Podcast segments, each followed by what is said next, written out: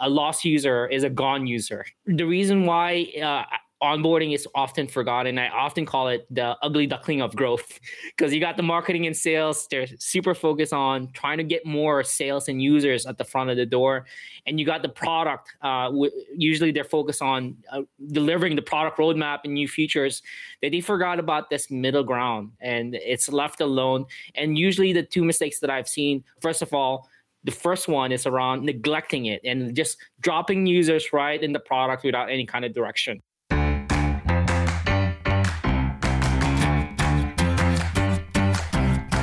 Welcome to Exploring Product, where we go behind the scenes on what it really takes to bring new products to market. Too often, people focus just on the success stories. Our aim is to flip the script. We try to unpack what product teams actually go through when trying to bring new products to market. I'm Ryan Hatch. And I'm Rob Kaminsky. Every day, we're trying to build products that our customers love. And we know just how messy and difficult product work can be. We don't have it all figured out, and we're okay with that.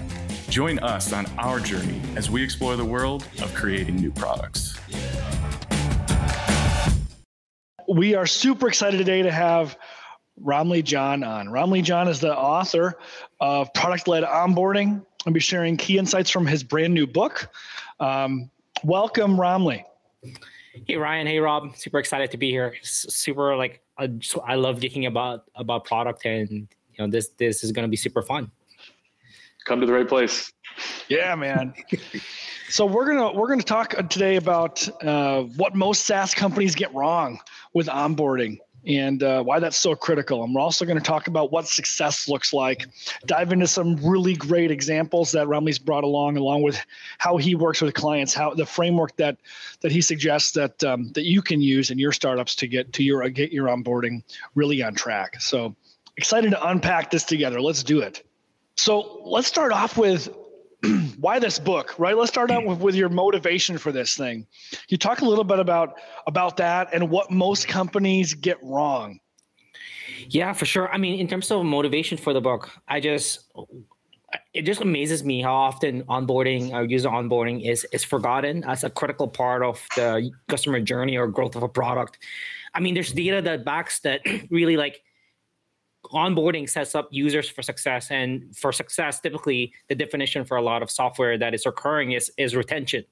Uh, there's data from profitwell that came out like two years ago. They studied over like 500 different types of products and they found like across the board from three six week to nine week retention those users that experience a positive uh, positive onboarding experience really does stick around a lot longer. Like it, it's two to three times higher retention and once again, if you're SaaS, like you know that retention results in higher revenue and higher uh, referral.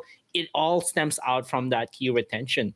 Uh, there's also a study from from Matrix Partners where one of their partners found that one of the leading causes for churn or for a user or a customer leaving a product is first of all when the key uh, when the key person who who who brought the product onto the company leaves. That's the first one. The second one he said is improperly onboarding new users to to the product. So it's so critical but often it's forgotten. Like i even think about i'm looking at books right now on amazon around onboarding and i could barely find any. I, I can barely find one uh, around using usually when you type onboarding the first thing is about employee onboarding and not really related to product onboarding.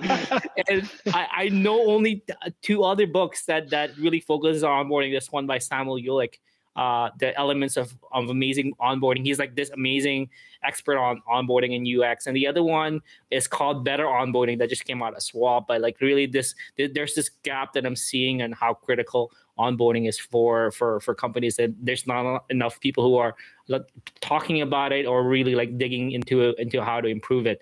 In terms of like mistakes, like yeah, that was the second part to that question. I think the reason why uh, onboarding is often forgotten. I often call it the ugly duckling of growth because you got the marketing and sales, they're super focused on trying to get more sales and users at the front of the door. And you got the product, uh, w- usually they're focused on uh, delivering the product roadmap and new features that they forgot about this middle ground and it's left alone. And usually the two mistakes that I've seen, first of all, the first one is around neglecting it and just dropping users right in the product without any kind of direction. There's a saying that I say that a lost user is a gone user. That means that if a user gets lost, they don't know where to go, they usually it's time to leave. Like confusion is one of the things you want to avoid for for people who are dropping into a new product. So that's the first one. It's like just neglecting it. The second one, on the other hand of neglecting it, is putting too much and overwhelming users where you're just pop-ups here. I'm, I'm not sure if either of you have signed up for something where you're bombarded by pop-ups like product tours, like Ryan, check this out. Uh, Rob, check out this button. Like too often. And it's yeah, exactly right. And they, they point out every every single thing. And the the the thing that the analogy I use for this is imagine going to a grocery store and then somebody just grabbing your hand and you're you're like, hey, hey Ryan, like here's where the chicken is. Here's where the bread is. Here's where the toilet paper is. And you're like one second. Why do you why are you showing me this? I'm just here for the chocolate bar. I'm just hungry man. Like why are you showing me every that's single a real thing? thing at my grocery store. Well maybe not to show you where the chicken's at. At my grocery store i have to hide from the cable companies set up desks as oh, soon Oh, as yeah. i walk in the door and they try and get me in of like what do you have for your cable company? Like do you have hd channels like no i'm just make my way to the produce like hide from it. Right away. I do this That's what it i do the same all, all i do the same all the time. And i, I think that's That's two mistakes i see often is either it's too empty or Mm-hmm. to to your point rob like it's just like you're, you're trying to run away from the product tour because it just Yeah. points out everything. So Ramli, I have a question. You said, you know, in why you wrote this book, like you you went looking for it. What like were you looking for it from the angle of like better activation and onboarding, or was it for retention purposes? Like obviously you already have this experience, but maybe to like shape uh, a specific project you were working on. I don't know if that brings you back to like what got you into the search in the first place. I, I think it's it's um, a, a, first I was like, hey, we need our onboarding needs some love, and I I needed to sell this up to back then my my managers like why is onboarding exp- uh, important, and that's when I started getting data around like how critical it is to a lot a lot of different things like uh, and really I think that's like that I, I I liken it to like a, a first date or a job. A job like both of you are big fans of jobs to be done, right? I and I the Oh, yeah. onboarding. If jobs to be done is, is the end goal, the onboarding is the job interview. really, like you got to really nail that job interview, and that first impression uh, is super critical. There's a I, I forget where that status that within five seconds, like people have made up the mind uh, whether they like somebody or not. Like sure, we can push that off, but that uh, that's our like maybe instinct, our our evolutionary instinct to like, hey, within five seconds, do I like this person? Do I want to hang out there, or are they gonna try to stab me in the back? I think it's the same Yeah. thing with for products because there's so many products out there, and we just we have very as people we have very very little limited time to. And we're gonna make snap decisions, and those snap decisions typically. Uh, stick with us, uh, whether we're gonna love a product or, or not within those first few minutes that we, we spend with that product. That's awesome, man. Yeah, so most companies get two things wrong: either neglecting, where they just kind of drop them in in in the mid in the middle of the jungle, if you will, and just go, "Good luck," right? Or or they're just constantly tapping them with a whole bunch of things, and they're just overwhelmed. yeah, no, that ma- that makes that makes tons of sense. And I wonder, on the flip side of that, what what does good onboarding look like in, in a way that like if you were to do an audit of somebody Right. how would you know if they're good or bad like how would you how would you Right. kind of like what would you look for you know what i mean For sure. I guess I can approach this from two different angles. The first is like I'm just external and I don't have access to the data. I think you, you kind of sense uh, uh, that something is good when you when it has a clear sense of purpose. And what I mean by that is they have a good, very strong idea of why their product uh, is valuable and what is it that first they try to get you to to that beachhead or to that one just one thing to get you to stick to it. And I an example I like bringing up is around Calendly. Calendly is this easy way to book meetings with somebody. And when you sign up for it, they, they do it step by step. First of all, the first thing they try to get you to do is connect your Google Calendar. So once you have that, now they have access to that. The second they, thing they do is they don't want you to send that Calendly link to a podcast guest or a sales uh, a sales lead because that's too risky. The first thing they try to do uh, to get you to do is book a test meeting with yourself. So I think that just mm. it, it, it, it there's a sense of of of purpose, but also they're trying to de-risk it slowly but surely so that hey okay this is what it looks like when i send it to ryan or rob or to somebody else so that when you send out the link you're not embarrassed right? So when you when you do finally send it out like it, it, it you know it works and and you can you know what to expect from it. So i think that's what I, that's when the, it's clear the first product action and that's what they, the only thing they focus on. They, they don't talk about well if you if you connect your stripe you can get paid with calendly. Well if you have a lot of salespeople then you can have multiple no they that's not the first thing they focus on even though that that's probably um, valuable later down the road, but they focus yeah. on just getting you to use that one key thing. Uh, for Calendly, it's getting you to book a meeting with yourself. I think that's what I would do if I was external. If like, is there a purpose here, and they're really driving towards that instead of like being distracted with other things? The yeah. second is if I'm really inside and like I get access to their data, would be like that. The, a good measure of success is seeing them uh, now seeing the number of people who are signing up and completing that first key product action. Uh, and once again, in Calendly, how many people are actually signing up and and and getting to uh, book a meeting with themselves to test it out? And how long does it take them to do that?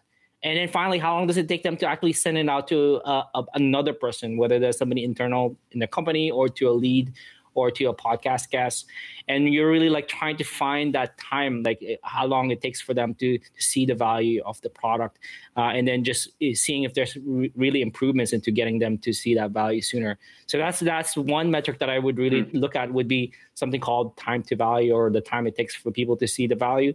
And the percentage percentage of new users that actually complete uh, and accomplish that key product action would be like some some kind of metrics that I, w- I would definitely look at. When you're those that metric's super interesting. What do you look for? And it, it might depend on the context of products, and maybe some examples pop in your mind. But like, what is a good time to value? Hmm. Right? Are we talking? like seconds and minutes to get to something, days and weeks. Like, and I don't know. Take me into maybe an example that you right. you've come across that that makes sense there. Yeah, I, there's this actually that's that's a really interesting question around time to value because often the advice people give is just just shorten your time to value as quickly as possible. But the problem with that that um, that advice is that when you're trying to learn something, if they rush you through it, you're not going to retain any new information. For example, if if somebody's trying to teach you how to play the piano for the first time, and they're like, okay, here's A, here's C, that's all you know now. All the only thing you know how to play is is uh, Twinkle Twinkle Little Star, and you can't play anything else. You don't know why you're doing that. It's not going to be very helpful. So there is mm-hmm. a study actually by Intertrends. Uh, they're like this data company where they found that they reduced their time to value to like two to three minutes, and they found that they're actually losing more users because they've reduced it too too little that people are not really getting it. They're rushing them through teaching them. So they actually had to increase their time to value to five to six minutes to really get them to uh, kind of learn how how to, to use the product. And and uh, there's this blog from their CEO Claudio that I have to find and dig up that really shares this really interesting information. That is, it's the the whole point of this is like you want to optimize time to value not for people to experience that value, but for people to stick around. You're optimizing for retention again. So, like if yeah. if it takes six minutes for somebody, uh, a time to value for somebody to stick around ten weeks after, then that's that's totally fine. Versus like trying to push it to three seconds, and yeah. then everybody just get confused and they they totally leave for that. So, uh, interesting to your answer, it, it really does depend, and you need to uh, your team needs to optimize and figure out like um, look at the cohorts and like look at the different users based on the time to value for yeah. each one. So what I almost hear, and tell me where I'm way off base, but from the first concept you introduced of like finding the first bit of progress, and what I heard was almost micro progress. What's the first small thing you can do to get you on that journey you you have to balance that with time to value. You can't cram it all in. And so those two like key points is really kind of the the fine tuning across those. Does that sound like fair in those two key things to think about? Hundred percent. Yeah, you, you definitely awesome. want you definitely want to get the quick win first, but like you uh, and then like getting them to to the full value of your product can take a few minutes to like really set up everything. So Perfect. interesting because it's it's almost like and, and we know this intuitively. We, like the reason my product is hard is because it's not just a science. Like it's not just oh reduced time to value to you know to, to, to minimize it completely. It's actually it's actually an art right it's like it's a dance with the customer on on what's what's too little information what's too much information right what's what's just enough to bring them along that they that they that they stay engaged. Yeah. Yeah. I, I love the uh, the the example of the calendly because like booking with yourself like because because you're getting to see like both you know calendly you're it's you're not the only person involved. Like it's you and, and whoever you're inviting. And i like that it actually gives you a perspective of the other side of the mm. table and lets you kind of like walk around the experience to understand what the other person sees too 100% and I, I love you what you said that this is more of an art right like it's it really is like whenever somebody's like, "Oh, here's a silver bullet to improve your onboarding," just do product tours or just just do this. Yeah. Uh, I'm like that. You know, like the, this the the. the the consultant and most people are, are the smart I, I wouldn't know how to say but it, it depends it depends on your users it depends on your product it depends on like exactly what you need and sometimes things that we think are friction i think that's the thing is like things that we think are friction is actually quote unquote good friction in the onboarding because that's actually helping users to learn something. Because think about any kind of learning, it requires some kind of friction. Like once again, going back to the piano example, if you've never played piano before and you want to become a grandmaster pianist, like it's you need friction. You need to struggle. You need to struggle a yeah. little bit for that. And I think finding the balance with the struggle with them, like, oh, I'm I, am i am done with piano. I hate it. Like same thing with your product. Like finding that balance with with the, the, good friction with like friction that gets people annoyed is, is definitely more of an art mm. than it is science. Mm. I love that concept, like good friction. It sounds really negative. Where my mind goes, like especially in terms of jobs, is almost like you're talking about the emotional aspect of it a little bit of like how do how am I supposed to feel going through these things? And it, it can't be this this rainbow journey that everything's perfect. Like you need like we're human, right? We're going to experience like emotions even in a, in a good onboarding experience. And so I, when you say that, that's what triggers me is like, how should you feel knowing that you're trying something completely new to get to some destination at the end? Uh, but I've never heard it put that way. So it's super interesting. For sure. Yeah. And what this is really bringing up for me is like, you mentioned the outside view and the inside view, right? If you're going to go do an audit, you look at the actual customer experience themselves. What's it like to go through the experience as a customer? And then, you know, kind of like more macro inside the company, what's my funnel look like? What are people dropping off? And what's the analytics look like? yeah. But, you know, we all know that looking at the data tells you what's happening, but not why. And so I'm really interested, and we'll get to an example in a second, but maybe you could just give us some insight um, now about it really feels like the only way we talk about an art and like it's dance with the customer and and and time to value too early or I'm, I'm going to give give up because this is too frustrating but it was just difficult enough that I learned something and I'm willing to come back for the next piano lesson. Right. What you know what this is reinforcing for me is that continuous discovery right like mm. you're going to need to get back to qualitative interviews to figure out right.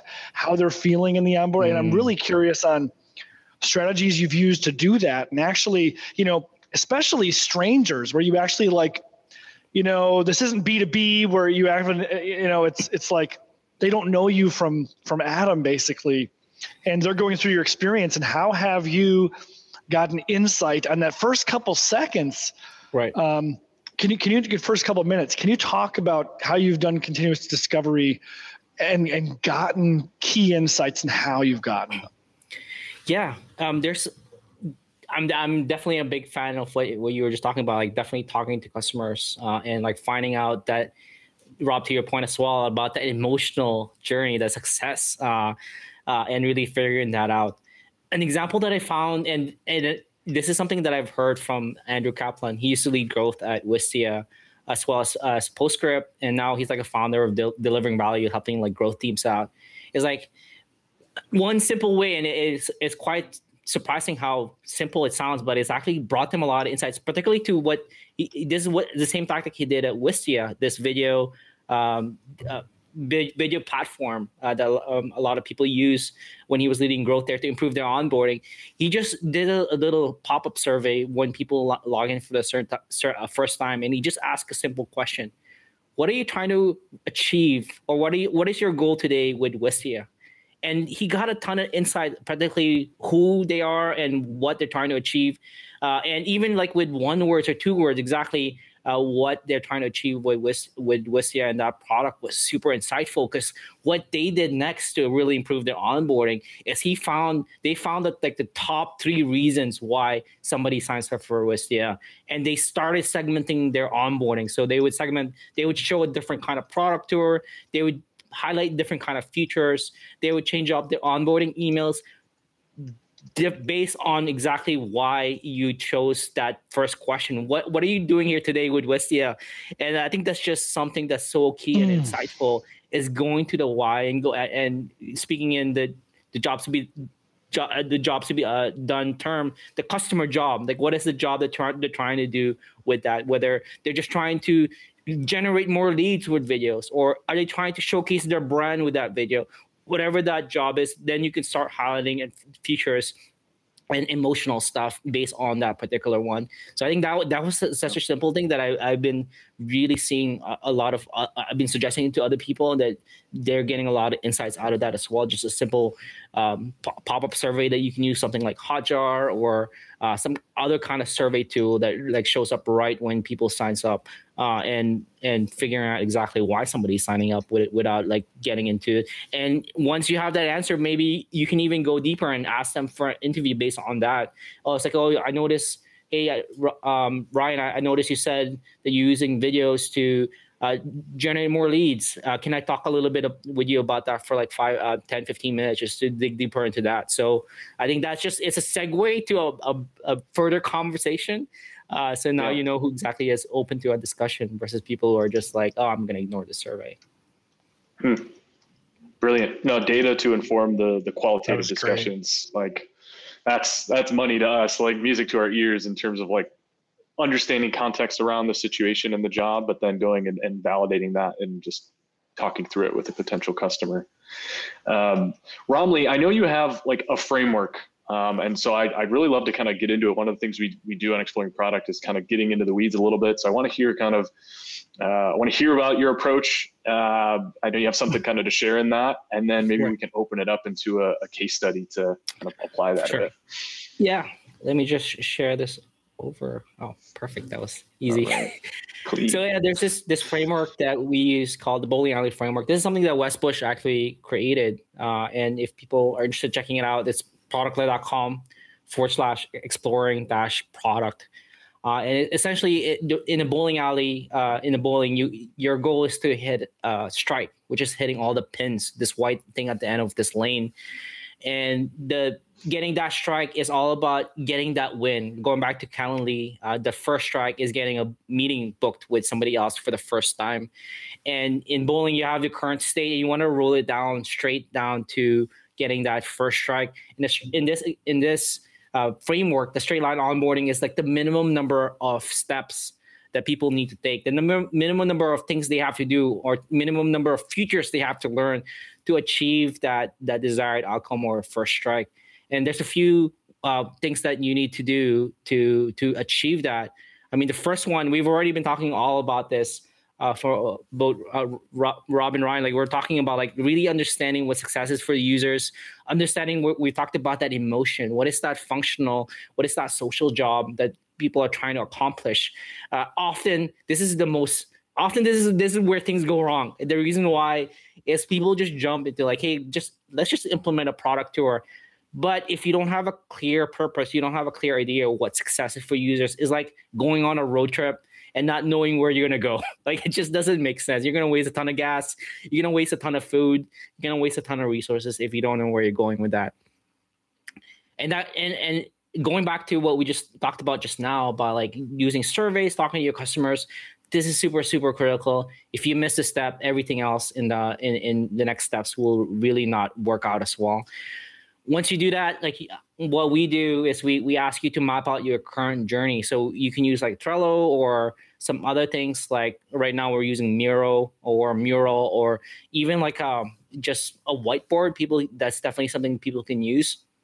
And what we suggest is like what I suggest would be every single field or button click or every single thing that a user has to do would be a post-it note in in Miro or it could be like a card in Trello and we'll see exactly why why that's super super critical. Once you do that, we have this system uh, that that that I use uh, red, yellow, and green kind of system for every single step that you have in your onboarding uh, that you've just mapped out in the previous step. What you want to do is mark it first of all by yourself, and then ask your team to do it as well. Uh, and if you have data, you want to be using this here as well, uh, and based on insights from users. But green are those steps that are absolutely mission critical for users to to see or experience or to to go through to really experience that success that we talked about in step one. Yellow is ones that you, you can delay after they achieve that first success and red are just ones that are just these are bad fiction. These are ones that you really need to chop off and, and it's, it's time to to let it go and once you have that, you want to go with your team together and just discuss this. I think this is where it gets interesting.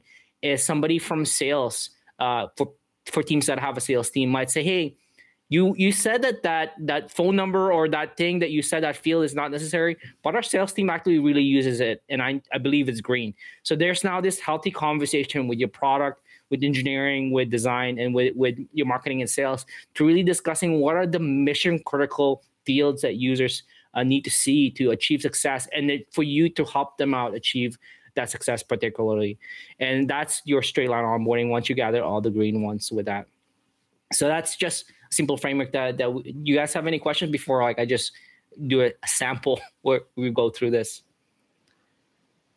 I think the sample would be great. In my mind what comes to like so having worked around kind of ui and ux just even just in product concepts the one piece that i I feel like would come up running this exercise. So I'm curious how you might combat this hypothetical situation.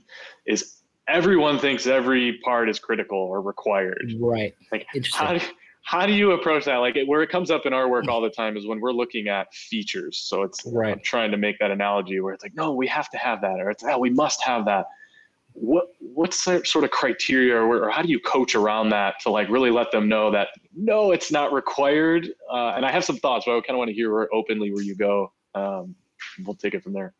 Yeah for sure. I think that's that's definitely a challenge that that that could come up. What i would what i usually suggest to teams in that scenario is like really go into like if you have data go through which ones are where people are getting stuck. And if you have insights if it is mission critical, back it up with insights from users, and you're like, are there some insights there, particularly that people people can share and, and show up to to that part? Uh, and if not, then mm.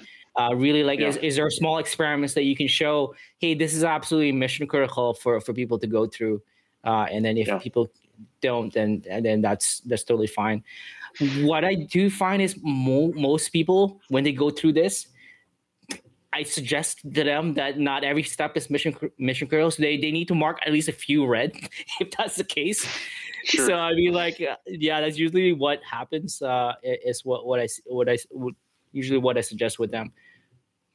It's great. Question. That makes that makes perfect sense. It what it puts in my mind is back to what you said of like, what is that first success? Right when we opened up the conversation, and so my mind even goes into like time, right? Like, right, almost time box they, the person or user is not going to spend all day onboarding right? And so maybe almost create and it's it's exactly what you said just kind of inverse. It's like you have to mark some red. Well you can only pick seven of the 10 cards that are right. out here right? Just kind of framing it a different way. Um, but that makes sense. Thanks for that.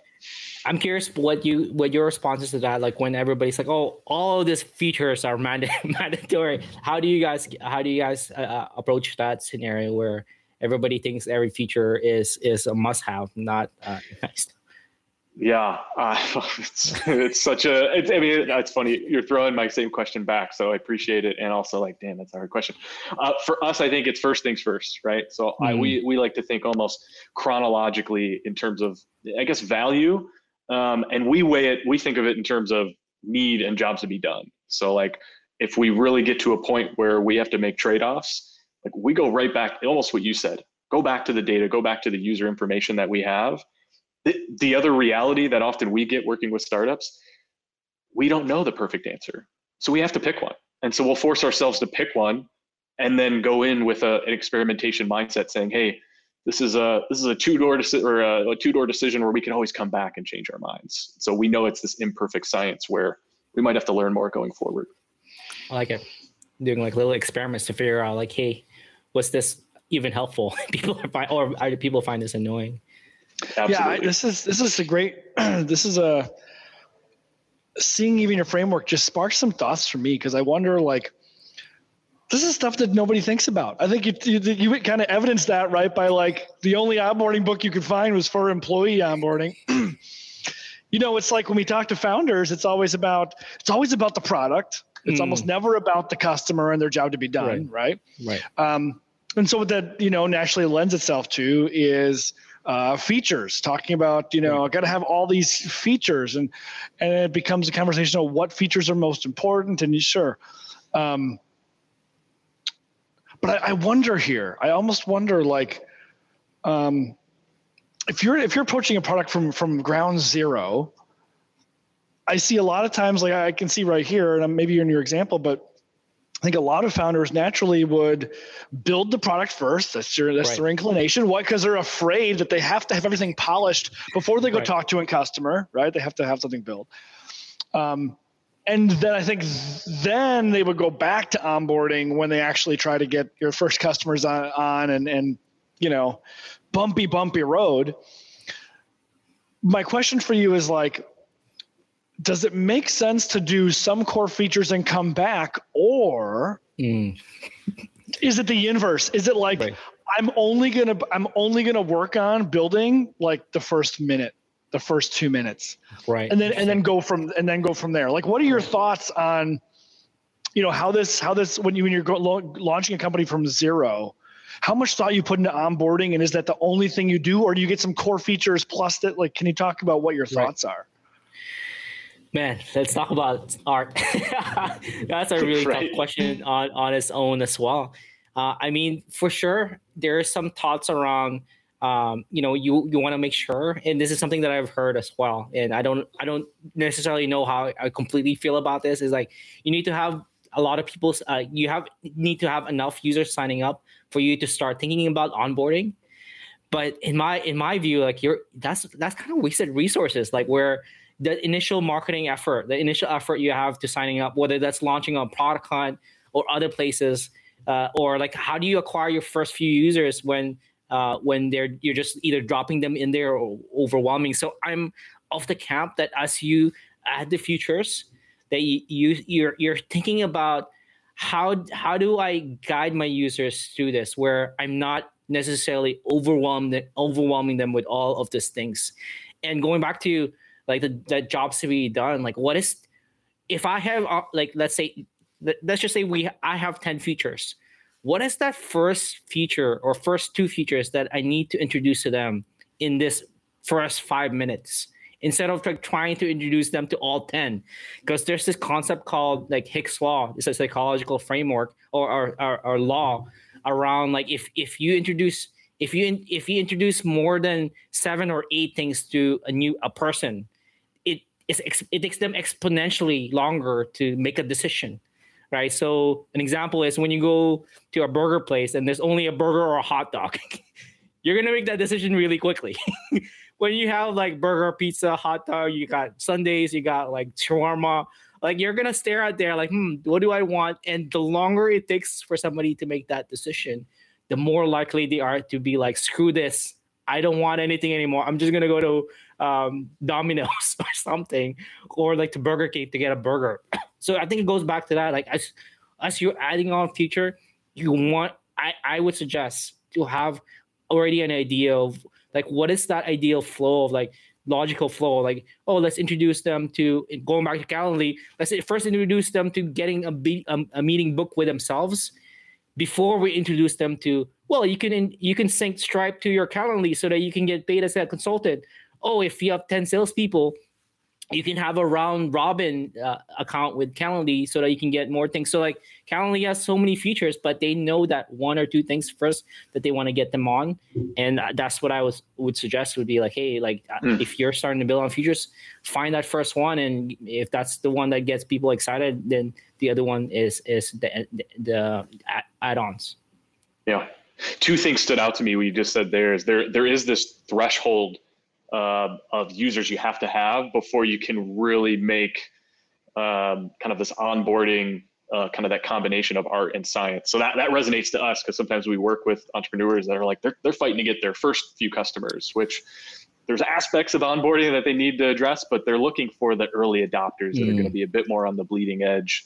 Uh, right. Uh, and that's the second thing is when you when you talk about addressing those key things you want to introduce. What I heard is you you almost once you have that threshold, you're uh, like this onboarding piece solves for the the first followers not right. the ones that are going to be in there in the weeds where it's kind of half broken and they had to like right. find their way into your product.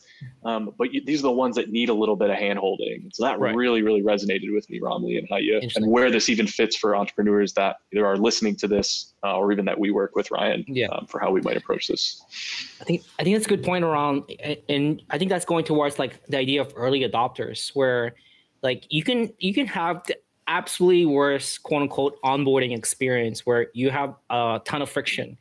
But if if somebody's motivation is super high, where like wh- whether that motivation comes from my current situation really really sucks, it is the worst experience I've had, yeah. or that motivation comes from oh I'm interested in NFTs and it's super cool. I I, I want to be one of the cool kids, or whatever that motivation comes from. I want to be part of the in crowd. If the motivation is high enough, then you're you can overcome any kind of of friction there. There's actually this other framework uh, that is called the BJ Fogg framework, where it, it actually really talks about that. Like to to change somebody's behavior, there's three three components to it, uh, according to this doctor uh, of uh, behavior change from Stanford, uh, and he said that it's the first one is motivation, the second one is ability, how hard or easy it is for somebody to do something, would be somebody to adopt a new habit or, or change in behavior. And the last one is around prompts. Like when you have like prompts like um, reminders or like alarms or things like that that get people to towards that change of behavior, uh, then it really does help out. And he's applied this to like more of habit change for people, like so that they can build good habits. But I've seen, I've actually uh, see that it really works well with people who are um, adopting new products as well. Like whether if yeah. you can you increase motivation can you make it easier for people? Or are, do you have enough prompts inside or outside your hmm. product that, that can help people to guide through that? Interesting. It sounds, yeah, sounds so, like the good onboarding oh sorry ryan. It, it, sounds like the good onboarding solves for the latter two of like you're not going to solve for motivation but you can solve for ability and prompts through a, a better initial experience is the way i kind of think about it. I would say i would say the there there's certain and this goes back to i think we're talking about jobs to be done is there a way that you can keep bringing that up what is that end outcome they have for for somebody uh, what kind of emotion are they going to achieve once they get to that end state an example I can think about going back. I keep going back to Calendly, and I'm not sponsored by Calendly at all here. but like you're talking about, but you're talking about removing frustration from going back and forth by by meetings or achieving looking professional in front of you in front of your peers could be another one another an emotion or an outcome or a job to be done somebody's trying to accomplish. Like a classic example that that i've seen spammers well let's say like gym when you're signing for a fitness club like they try to show you with that that nice fit bod- body like to focus on that like okay i imagine now myself like randomly next summer i'm gonna have eight packs not even six and you just have that image in your mind, right? That's the same thing for products. Is like, how can you paint that picture of that end success when they're going through like rough times? Like, oh man, this this this part of this onboarding sucks. or like I'm getting through it. Like if they have that, if you painted that picture really clearly from the get go with your copy or your images uh, on your landing pages or even in your ad campaigns, then it does help increase that motivation even before they sign up for the product and go through the experience. This is really interesting. This is great. I think we'll get to your we'll get to your example in one one moment here. We're excited to unpack that with you. but what we're talking about right now is actually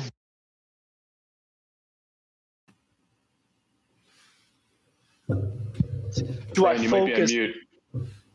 No, I'm not on mute. You're not. Oh, okay, you well, coming through for me. I hear you now. I hear you now. Can you hear me now? Yep. Sorry if my headset's having problems. I'm um I think the question is like as an entrepreneur, I have so many things to do, right? I'm so overwhelmed. It's hard to know what to do now, what to do later. Um, and the question kind of becomes like, hey, when do I thinking about customer segmentation and stage of my company and like, you know, pre pre revenue, uh, first customers, like, or, or, first followers, you know, like, um, I'm just thinking about when, as an entrepreneur, should I focus on onboarding? Mm. Thinking about like you talked about, maybe it's these early adopters that are that are really really motivated. Their arms on fire, like. right they're gonna go they're gonna go to the gym because um, I don't know. There, there's some big event coming up. They need to. They're going to go on a on a big adventure. They're going to climb Everest or something. It's like I need. I need to. I need to prep. Um, where there, there's crunch there. There's high motivation. Um, and even if I can't get to the can't get to the gym, I'm gonna, I'm gonna you know lift logs in my backyard or something. It's like any anything it takes, versus someone who's kind of like couch potato who just needs some needs some prodding or do you know what I mean? Like, is there early on in a, in a venture, if you're targeting early adopters first who are aware of the problem, who are already trying to solve it, who are going to, you know, crawl on their hands and knees to get to something that you're that you're offering, if it truly is 10 times better. They don't need as much hand holding, right? And it feels it feels like the onboarding stuff is the stage after, is after you get your first 10, 15, 20, 50, maybe 100, then it's time to really focus on this. Would you agree with that or no? Yeah, I think I, I, would say that's a good rule of thumb. I think the first thing I would really focus on if I was an early stage founder is really nailing down my positioning and like getting people ex- like I'm going to use the word excited, but getting people like to understand exactly the problem and uh, that they're facing with what is the problem with the current situation? And why is your the new situ the new scenario that you're creating with your product going to be to your words 10 times better? Why is it like going to make their lives easier?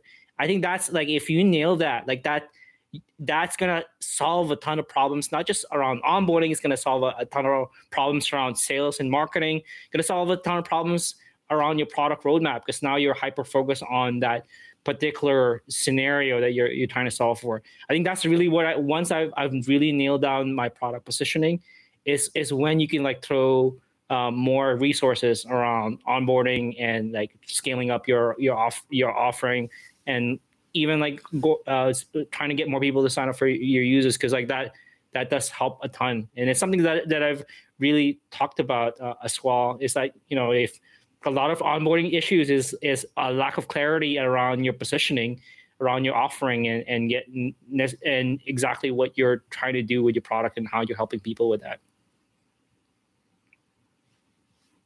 Wonderful. Awesome. With that let's jump into your example man.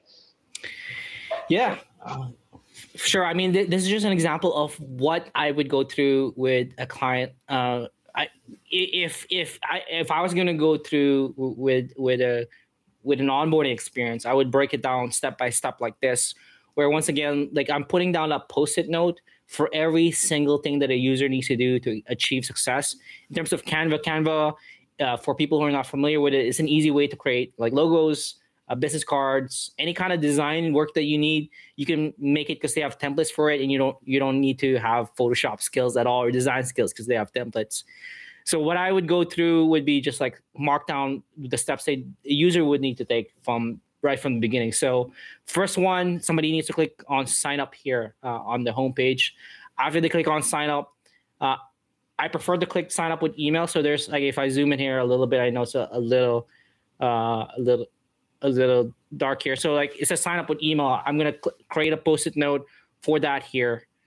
And when somebody signs up, they're presented with three fields and one button click. So I'm actually to use post-it notes once again for every single one of these. Uh, enter name, enter email, enter password, click get started, and and go forward from there. So once again, every field you want to be able to write that down to make sure that you can have a, a healthy discussion with your team. Do you really need that? Do we really need that that phone number? Do we really need that other field, especially for more complex B2B products?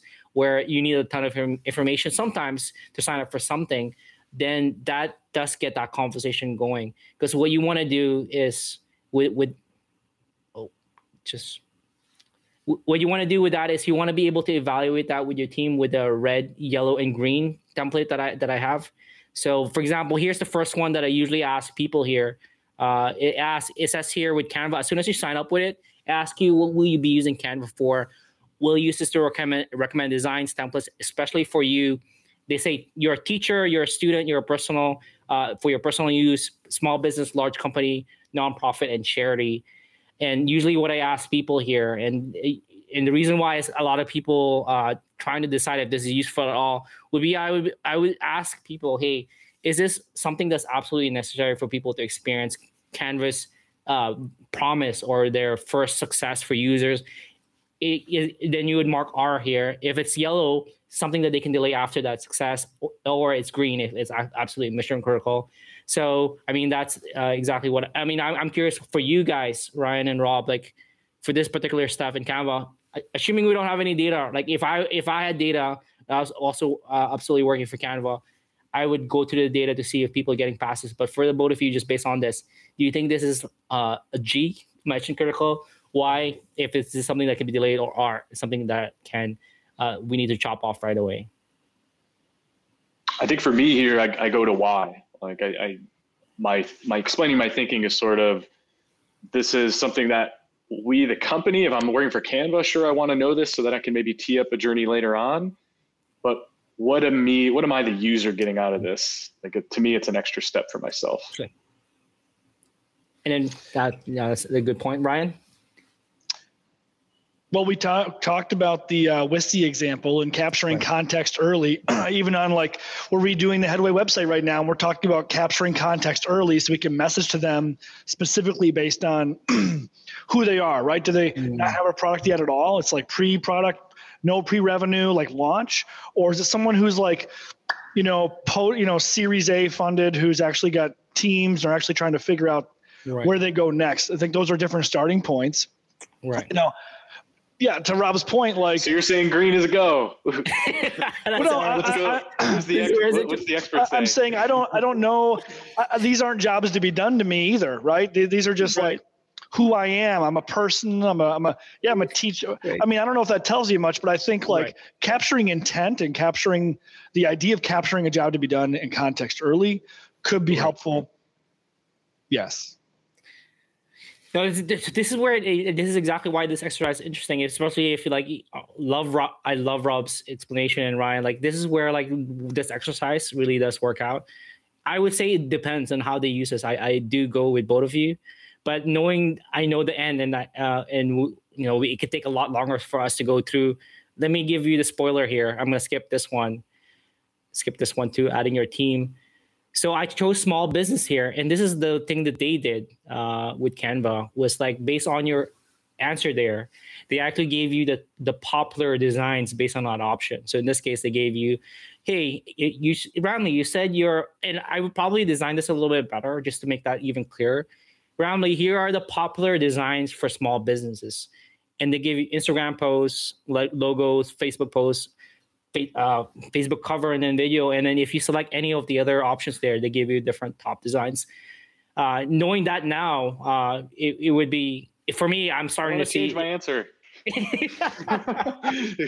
That's true. This is great. Like right, exactly. What I hear in this is like this is the the speed to value, and like even though exactly.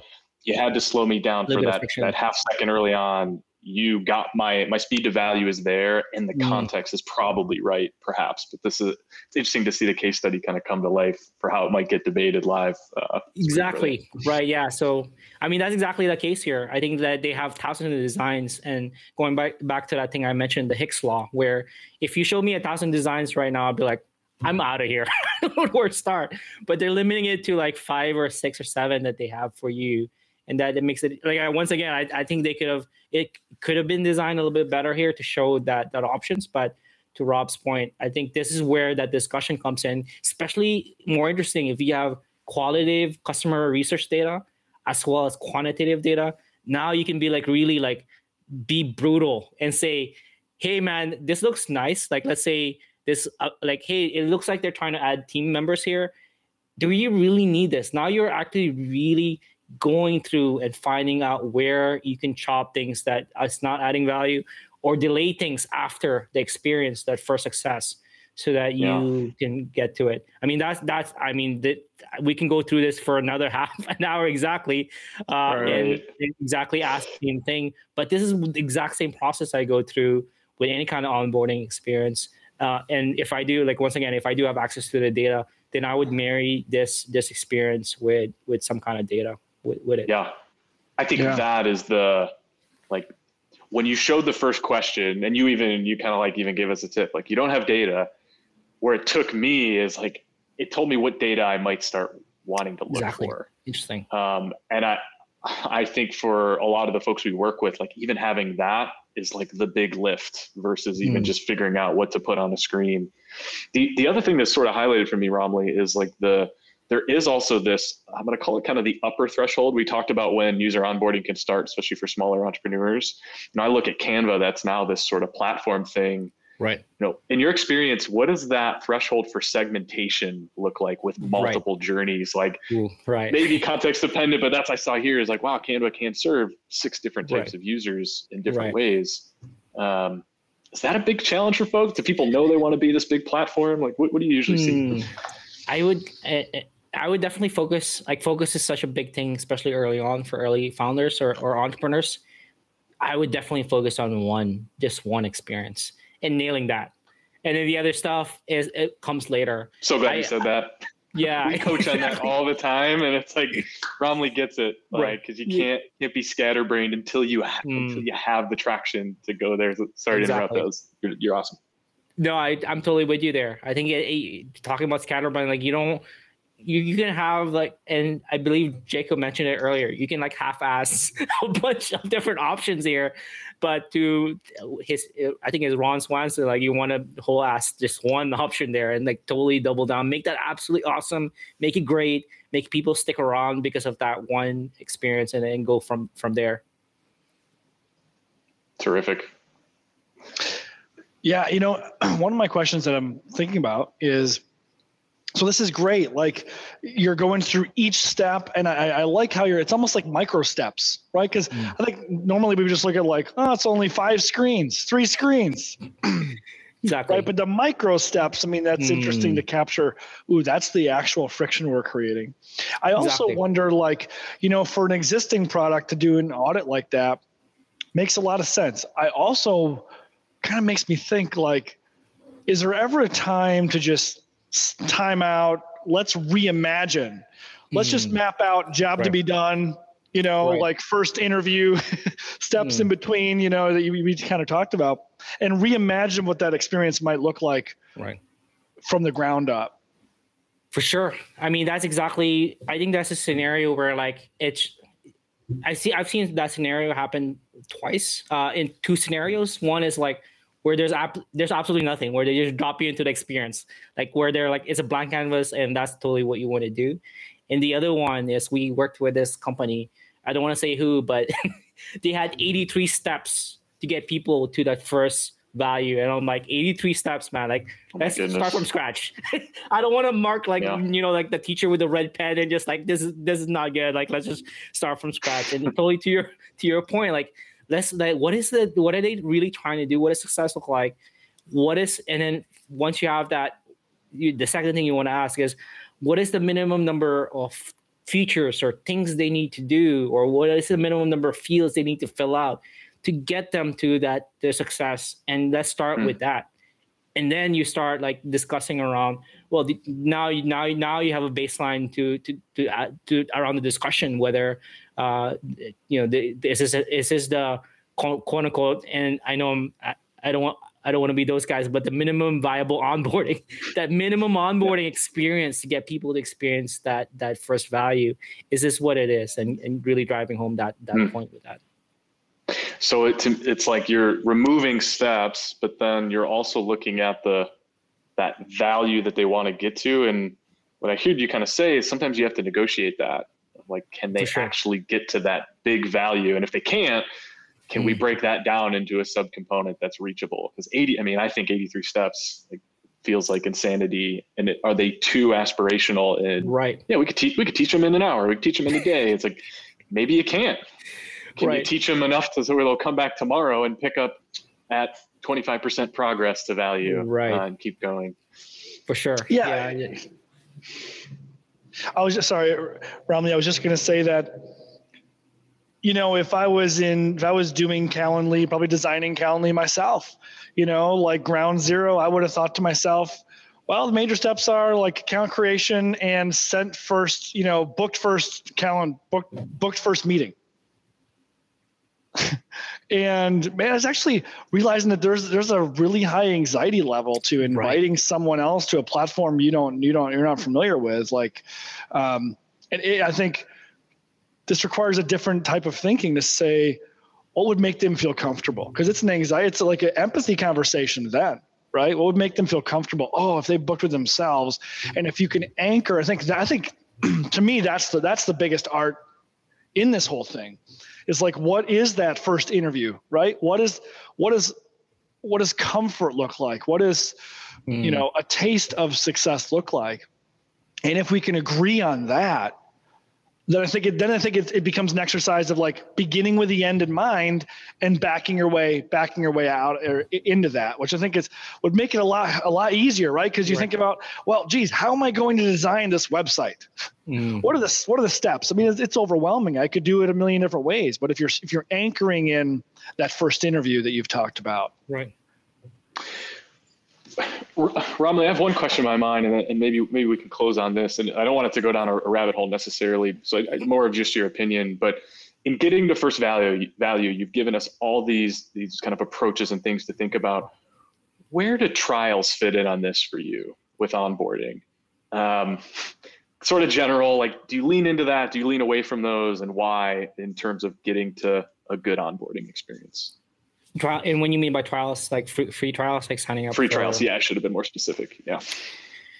Yeah, I mean, the challenge with so there's usually two types in general. There's two types of trials. There's the time-based trial, where like you give them like seven, 14 days. That's probably the most popular, and 99% of trials usually time-based. There is one that's interesting that that uh, has risen because of the whole product-led movement called usage-based trials, where the trial doesn't end not based on time, but based on the number of times they've finally used a product. Uh, an example I can think of uh, is Appcues. Appcues is this onboarding tool that allows you to create tours and different things like that. And the the, the tour, uh, the the trial ends when a hundred of your customers or a hundred of your website visitors have seen the tour that you've created as a, as a trial, mm. and that's when the trial ends. I think that's that's an interesting thing that I need to experiment more in terms of like getting data from other folks because like that really does get to the point of like sure I can sign up for a seven day trial but do you actually use it like how many of you yeah. have signed up for a trial where like oh man Rob or, or Ryan told me to sign up for this. I don't know what this is about. I'm gonna go sign up for it. you actually don't don't use it. Versus yeah. now, uh, where you're like you're really like you know we're not successful until somebody actually uses our, our product. Super super risky in that sense where now you're not you don't have like time based or like oh your seven day trial is done. Uh, but yeah. i think it goes back to to the point where like can, can you drive people to see that value uh, sooner? Uh, and i think uh, just rule of thumb for most products usually within three days like at least get them to that uh, one quick win would be super super big Uh, the data yeah. I've seen uh, across the board from B2C and B2B is after three days, you've usually lost somebody already. Uh, even for HubSpot, where you're like any kind of B2B where it requires setting up something, because uh, like I don't I don't even remember what I ate for lunch three days ago. you know, like much less like yesterday. So like I don't remember what I signed up for three days ago, and then I'm getting this email. I was like, "What is this app that I signed up? Why are they sending me emails? I don't quite remember." So I think that's that's just something that I, that I've seen is like you want to really be driving home, whether it's freemium, free trial, or anything else. Like you really want to uh, get them to a quick win within the the product uh, within within that time frame. Yeah, amazing. That's well, Ramli, like this this chat tr- truly amazing, and Orion and I taking notes. We're gonna try and fold some of these learnings into our practice. Um, Ramli, where can people like find your book? Where can they find you? Like, what's the best way to to stay in touch with us and our community? For sure. I mean, they can find me on Twitter. I'm super active there uh, at Ramli John uh, and LinkedIn as well. Um, feel free to email me if you have any questions, Ramli at productled.com. And uh, my book you can find at onboardingbook.com and they can check out the first chapter for free. If they like it, then they can get the book for like five, ten dollars on, on Amazon everywhere. So uh, it's called product led onboarding and and that's now available in any Amazon store anywhere. Awesome. Congrats on the book. Yeah, Ramli, thanks so much for joining us. Yes, big congrats. Uh, join Robin on, on the book. Um, this was a really great discussion. We, we covered a lot of, of great things from customer segmentation. We talked about, you know, an art and a dance and and and and how wonderful and how important that that onboarding really is. It's made us kind of rethink, hey, how do we work with startups and how do we um, how do we how do we find out what that first, you know, first nugget of value might might be and work customers towards. So, Ramli, thanks so much for joining us. And be sure to check out uh, Ramli's site, follow him on Twitter, and check out his new book, Product Onboarding. Thanks, Ramli. Thanks so much. Thanks, Rob Ryan.